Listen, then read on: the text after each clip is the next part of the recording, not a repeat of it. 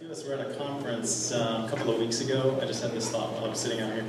Um, and uh, big, uh, like, Christian community development conference and huge worship like team on the. There was thousands of people there whatever. And the last, I think it was the last night we were sitting there and um, singing and kind of caught up in the music and um, and this lady behind us like pulls out a tambourine and started like jamming. and I was just like, hey, she's got a tambourine.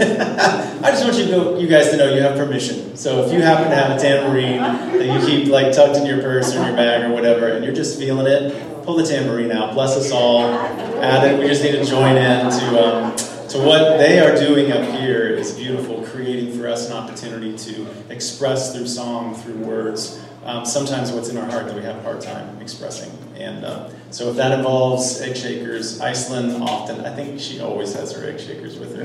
But um, if that involves an instrument that you just want to join in, um, I'm going to give you permission and then we'll deal with the repercussions of that. the band is like, Larry, stop it. Okay, so um, as Iceland mentioned, um, today is the um, final Sunday of our Making of a People series. And I think we've been having a lot of fun. I don't know about you guys, but I've had a number of people mention that um, they're enjoying it. I think it's been an opportunity for us to process a lot of really um, deep themes that we find in Scripture. And uh, we've just been having a really good time um, processing through, looking back in Hebrew Scripture at the lives of Abraham, Moses, and the way in which God is calling his people, the Israelites, out of slavery and, and forming them into a people. If you've missed any of the messages in this series, um, then check them out online uh, on our website, everydaycc.com. We put them all on there, so if any of us are away or miss, or there are times where you just realize there was something deep in there that I started to get, I think God was speaking to me, I need to go back to it and process it. Um, also, you can see who the speaker was that Sunday, and if you have questions, you can always email us, shoot us a note, talk to Alberto or Wendy or Matt or I about things we processed. Um, because that's the way oftentimes God is uh, challenging us to process through these stories and to learn together as we do that. So, um, so we've covered lots of deep themes, looked at a lot of different stories. We've learned a lot about God, what God is up to, how He's been working through history to reconcile humanity to himself, to re- reconcile us and bring us back into the relationship that he always intended for us to, um, to enjoy. So last week, uh, Wendy ended her message teaching about the people of Israel meeting God at a mountain. So they've been called out of slavery, rescued from slavery out of Egypt, and they meet God at this mountain and kind of this dramatic story. And that story took place like 3,000 years ago or, or so. Um, and there's a whole lot more about the people of Israel and this family, this people that God is forming and calling out to be his representatives in the world. There's a lot more that happens after that mountain. That mountain really is just the beginning. But um, that took place like 3,000 years ago. And our plan all along has been to finish this series last week with that story and to kind of leave us all hanging. And then for me to get up here today and for us to spend some time now reflecting on what does it mean for uh, for us. So we've learned all of this stuff about what God is doing. We've learned some about his character, the way he works in the world, um, this foreshadowing that he's giving of what is to come. And we kind of left it there, and we need to connect that to today. What does this mean for us as God's people in the world, um, alive and present here? And so um, I don't know about you, but jumping from 3,000 years ago to today, stresses my mind out a little bit. It's a little bit of a challenge. There's a lot of gaps, a big gap in there to fill in. And we process and we're learning regularly about what that means for us as a church and as God's people today. Um, but it's a big jump in one Sunday to do. So I apologize for, to you about that. But here's what we're going to do. So if you've been around, we're going to try to approach things a little differently today. Got a couple of different elements that we're going to weave into our time together in these next 30 or 40 minutes. Um, if you've been around, then you've noticed we've shown a couple of different videos through the series from thebibleproject.com that have been really helpful in really like telling the stories that we've been processing, but, all, but doing it in a way that's sort of visually challenging and um, very informative and adding different pieces here and there to kind of help us get a good picture of what God is up to. And they actually have a video um, about the covenants that we find in the Old Testament and the Hebrew Scriptures uh, that does a really good job of bridging the gap between back then and today. And so we're going to watch that in just a moment. I think it'll kind of catch us up to what we're going to talk about. And then I am going to dive in and walk us through a passage from the New Testament, from the letter to the Hebrews, that we're going to spend some time, I'm going to spend some time talking through what this means for you and I and us as a church. And then we're going to spend some time doing what's called a Lectio Divina or a sacred reading of that passage in the middle of chapter 10 of Hebrews and um, give us a chance in that moment and through Lectio Divina to hear from God and to process some of what we're reading in that passage. So that's what's up. So now you're informed. Hold on, let's go ahead and uh, watch this video.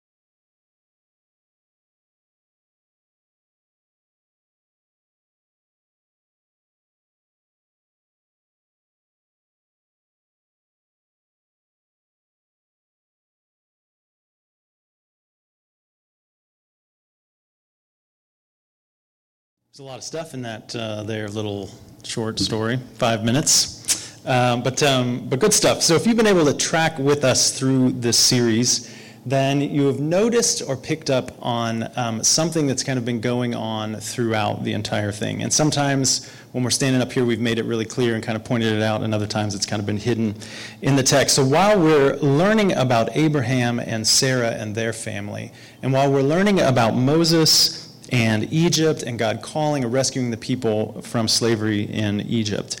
We run into a number of promises and stories that are foreshadowing or pointing to something that's coming.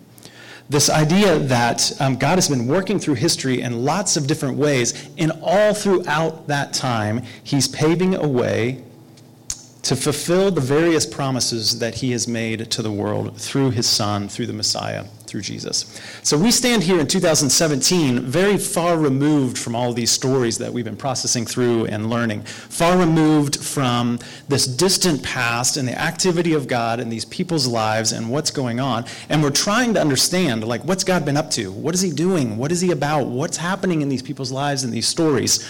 And if we're wise, we're also trying to figure out, when we're looking at that stuff, what does it mean for us? So it's great that it happened back then, but what does it mean for us as God's people present in the world today? What do we need to learn? What do we need to know from all of these things? Now, you may not know this, but there's actually a document. It's a letter called the Letter to the Hebrews that we find in Christian scripture in the New Testament um, that does this exact thing. So I don't know if you've ever spent any time reading through Hebrews, but this letter is like jam packed with lots of deep stuff that might make absolutely no sense to you. There's all kinds of stuff that this letter is processing through history and ideas of sacrifices of animals and high priests and all these sorts of things that don't make a whole lot of sense. But essentially, what the writer of this letter is doing is he's trying to help us understand when it was written 2,000 years ago and today, what, is it, what does all this stuff mean? For followers of Jesus? What do we need to learn as we look back and we track through the history of Abraham and Moses and the people of Israel and the different stories that we've been learning about? What does that all mean for us today? So, some of the stuff that we've been learning through this series, The Making of a People, um, we actually find it if you're reading through the first 10 chapters or so of this letter um, to the Hebrew people.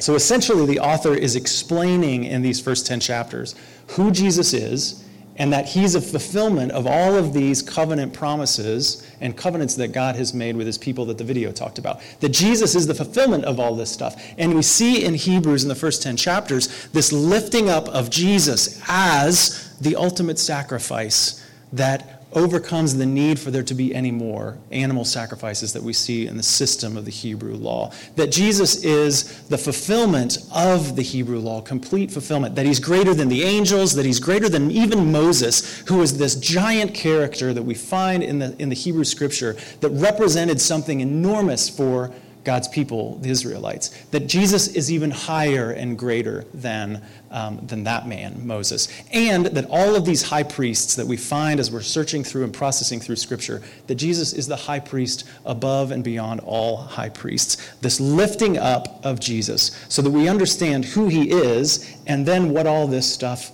means for us. That through Jesus, we're set free from slavery and bondage in this world.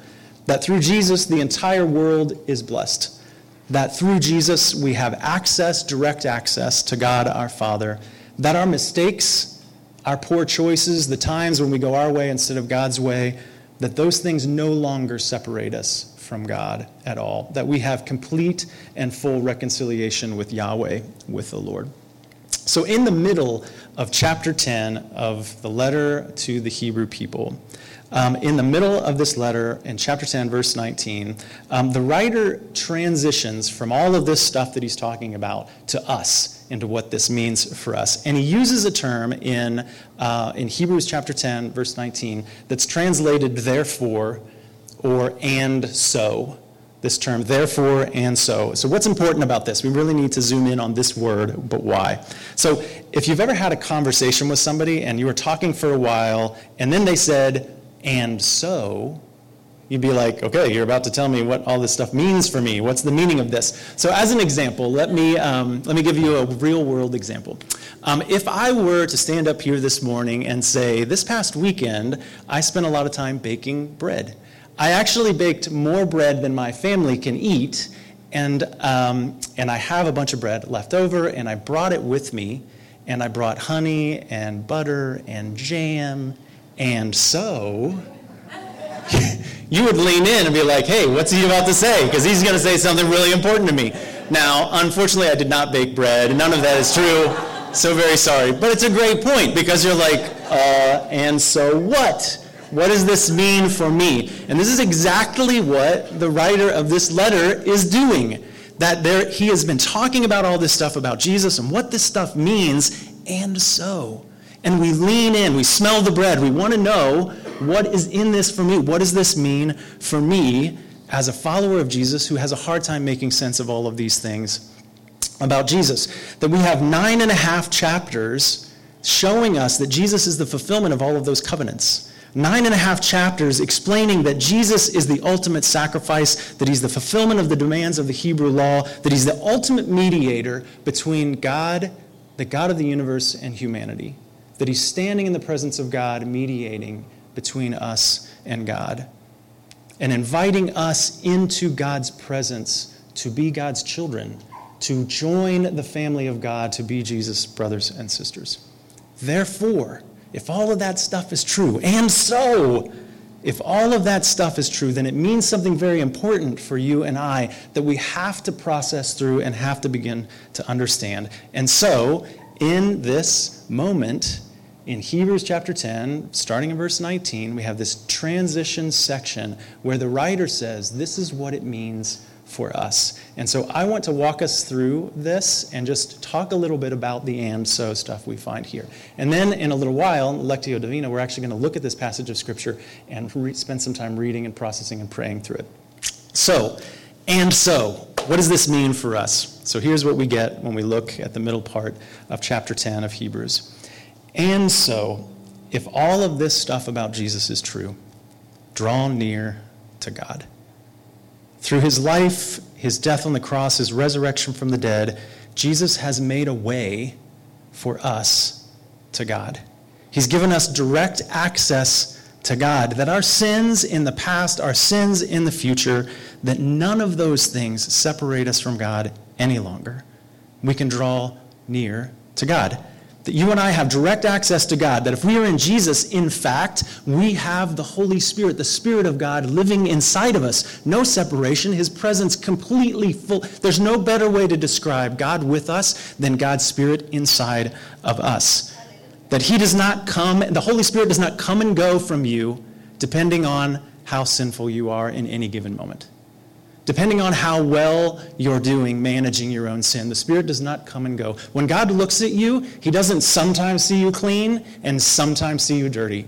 When God looks at you, He sees the righteousness of Jesus every single time He looks at you.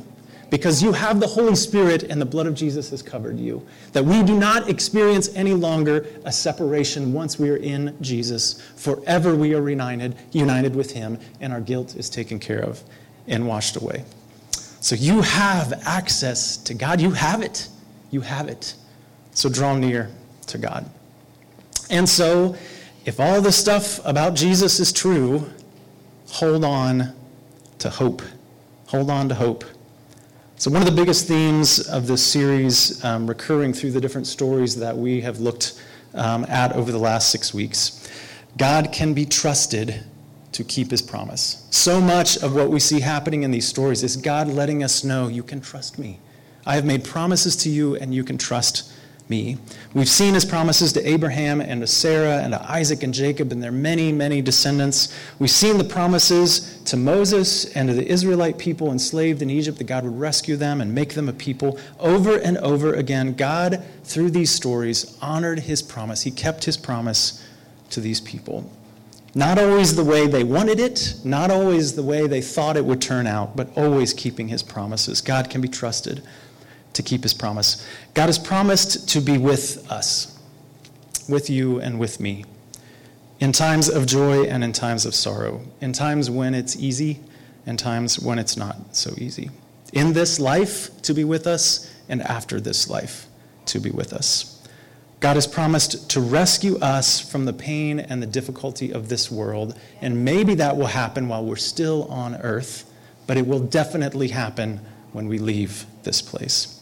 He's promised to make us sons and daughters, to give us a new family. And I hope you know, friends, I hope you know, you don't have to wait for that. You have a family. This is your family you've been given. You don't have to wait to be loved. You are loved right here in this place because you're a part of the family of God. God can be trusted to keep his promises. So hold on to hope. And so, if all of this stuff is true, then motivate one another to acts of love and good works. Motivate one another to acts of love and good works. So we talk about this stuff regularly, and Jesus said it directly, as easy as easily as it possibly can be said, and he said it in lots and lots of different ways. Love God and love your neighbor.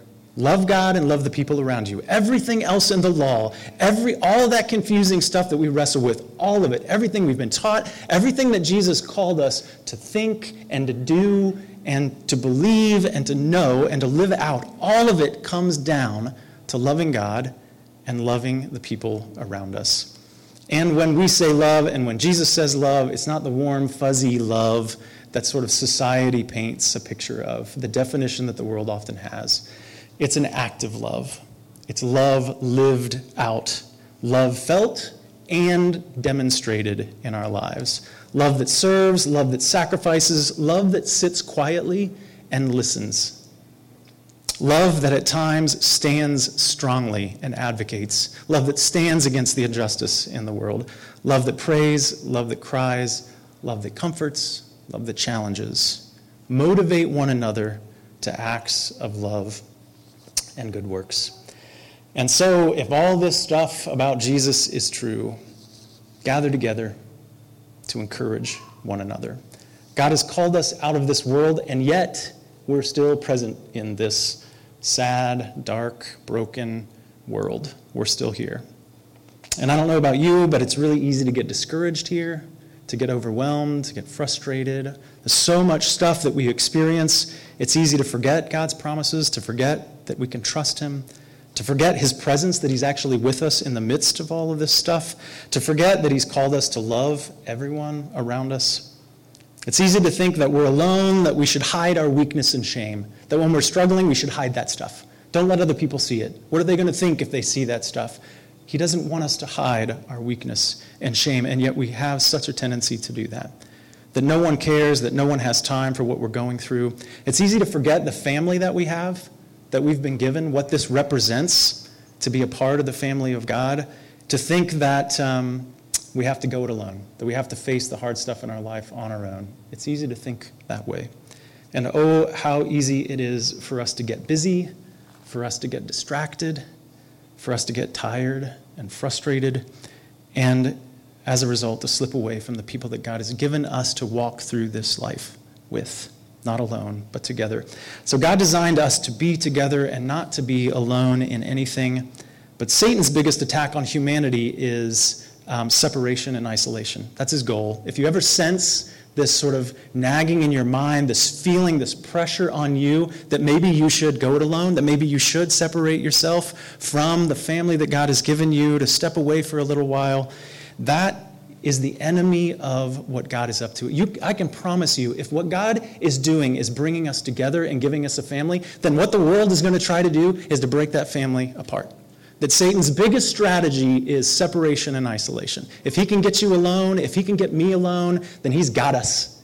That's victory, even if we don't give up on Jesus. But if we're separated from it, then he's, he's taken away our ability to do in the family of God what he's called us to do to love one another, to gather together to encourage one another. And so we must not stop gathering together, sometimes here in this building, but lots of times outside of this place, in our homes, in our parks. We got together yesterday, families playing ball and having a good time together, getting together in our parks, getting together in our apartments, on the streets, wherever we can, gathering together. Sometimes big groups, sometimes small groups, sometimes lots of us, sometimes it's one on one. We just need time together. God has given us a new family. So gather together to encourage one another. Gather together to give one another the courage that it takes to keep on keeping on in this life. So that is Hebrews chapter 10, verses 19 through 25. I just walked you through it, and we're going to spend a moment um, going through that through Lectio Divina.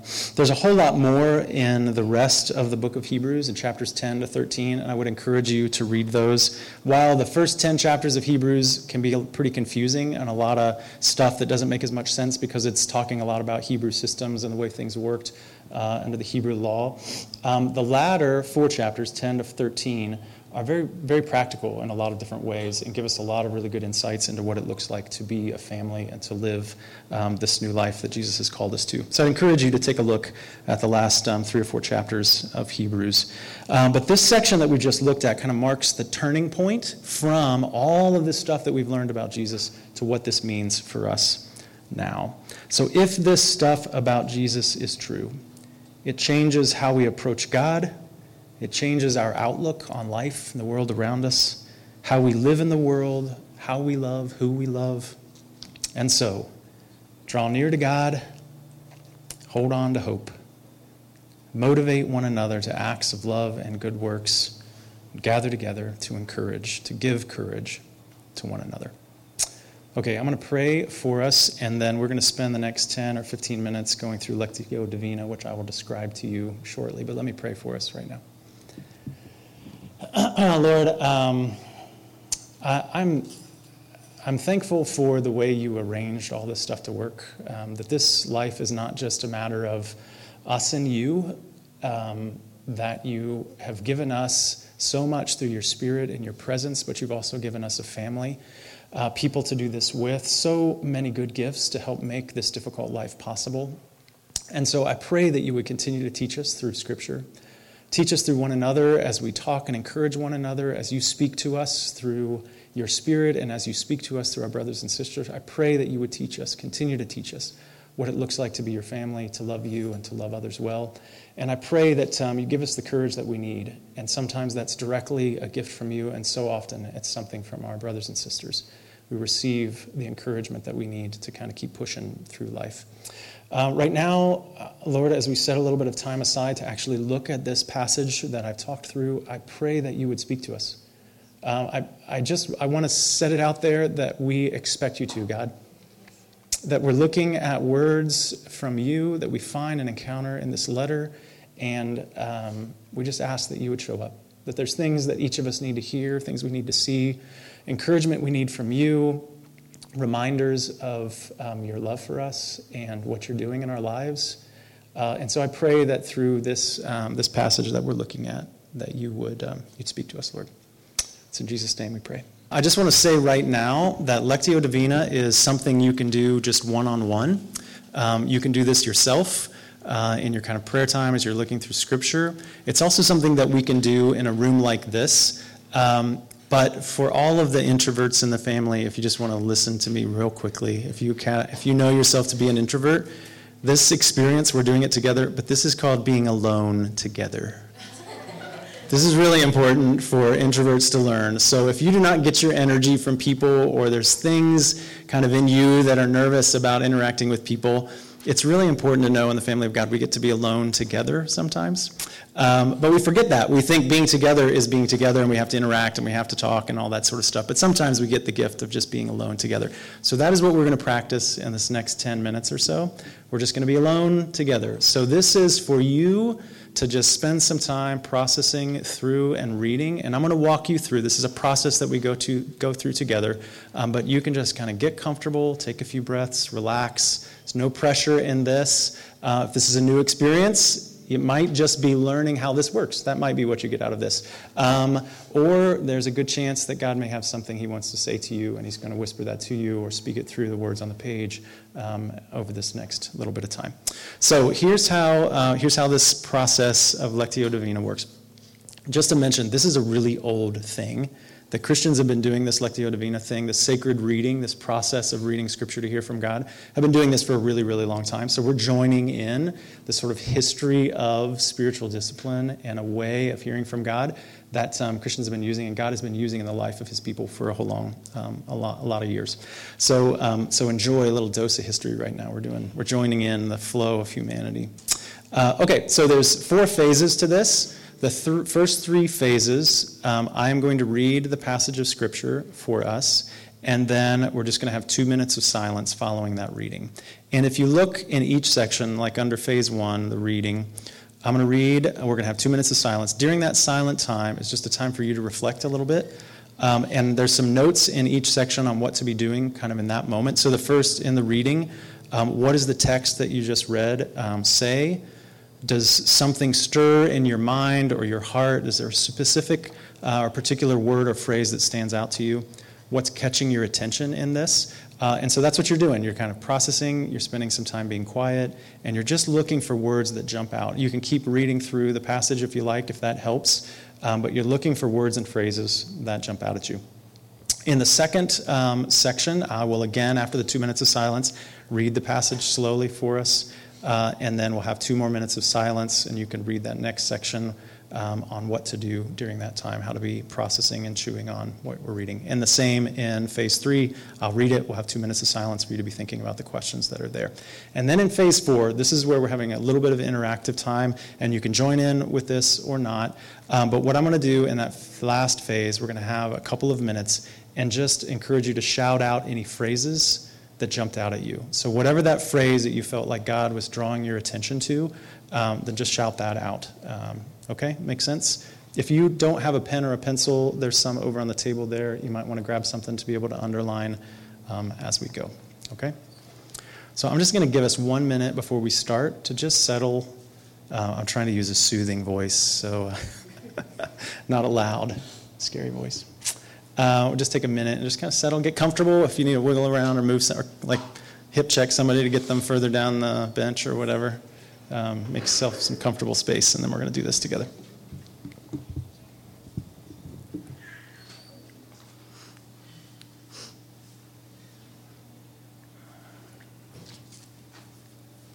And if you haven't, um, if you don't time silence, if you're not accustomed to doing this, it can seem two minutes of quiet time can seem like forever.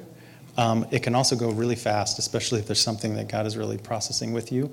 Um, so if it feels like forever, I'm actually timing it. So this is totally legit two minutes for us. Okay.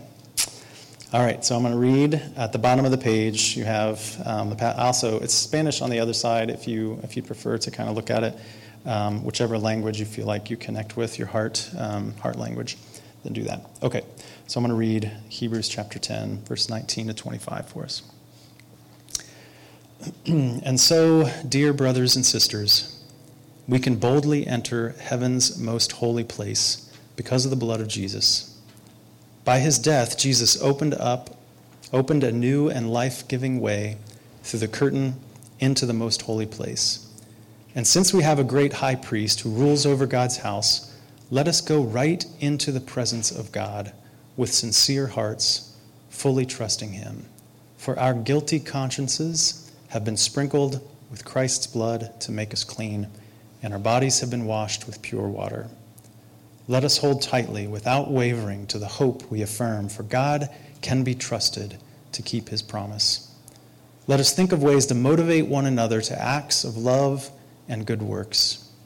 And let us not neglect our meeting together, as some people do, but encourage one another, especially now that the day of his return is drawing near.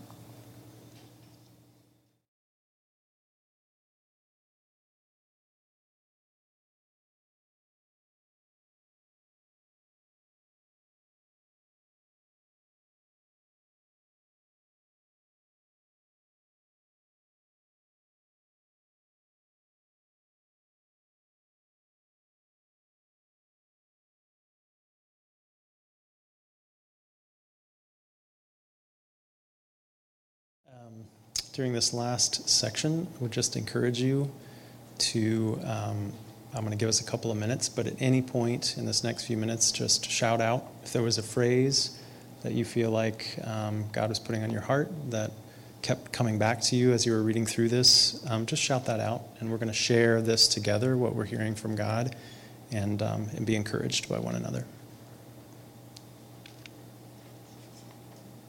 Trusting Him fully trusting. Hmm. Hmm. Right into the presence of God. God can be trusted. Hmm. Yeah. Boldly, enter boldly. New and life giving way.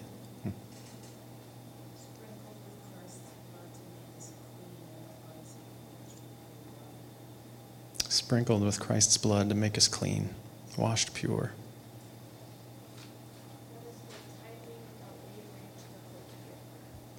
Let us hold tightly without wavering to the hope that we affirm.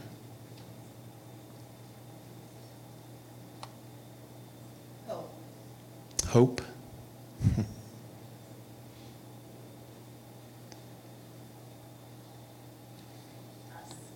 Us. Us. sincere hearts. Yeah.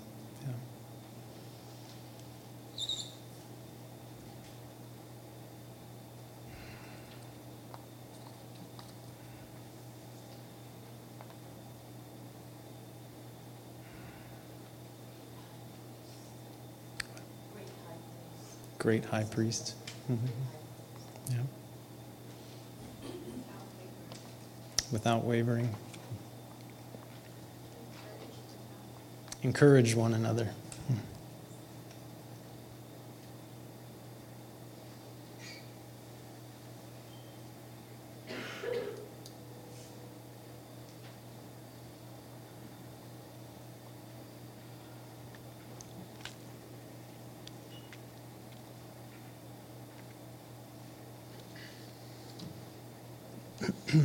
Dear brothers and sisters.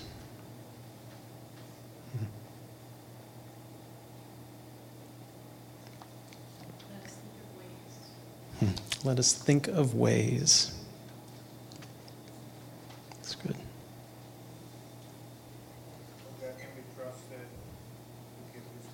God can be trusted to keep his promise. Yeah. Our bodies have been washed with pure water. Hmm. Our bodies have been washed with pure water. Hmm.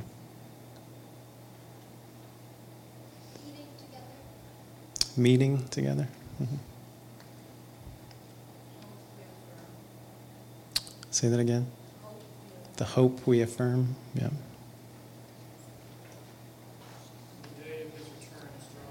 Hmm. Amen. The day of his return is drawing near. Hmm. Life giving way. Life giving way.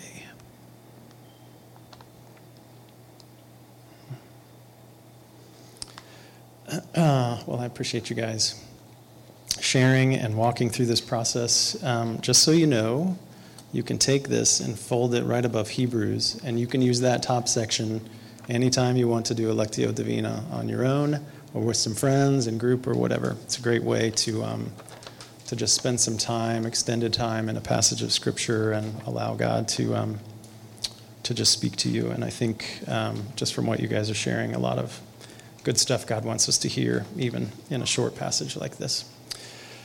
Okay, um, band, you guys can come, come on up. Um, so Iceland mentioned earlier at the start, this was all about Jesus, and um, it's true. Um, it's all about Jesus, what he's done, what he's accomplished, and this passage certainly highlights um, what Jesus has accomplished through his life, through his death, through his resurrection, and what that means for us as his people, and um, the gifts that we've been given, the way he's kept his promise to us as his people.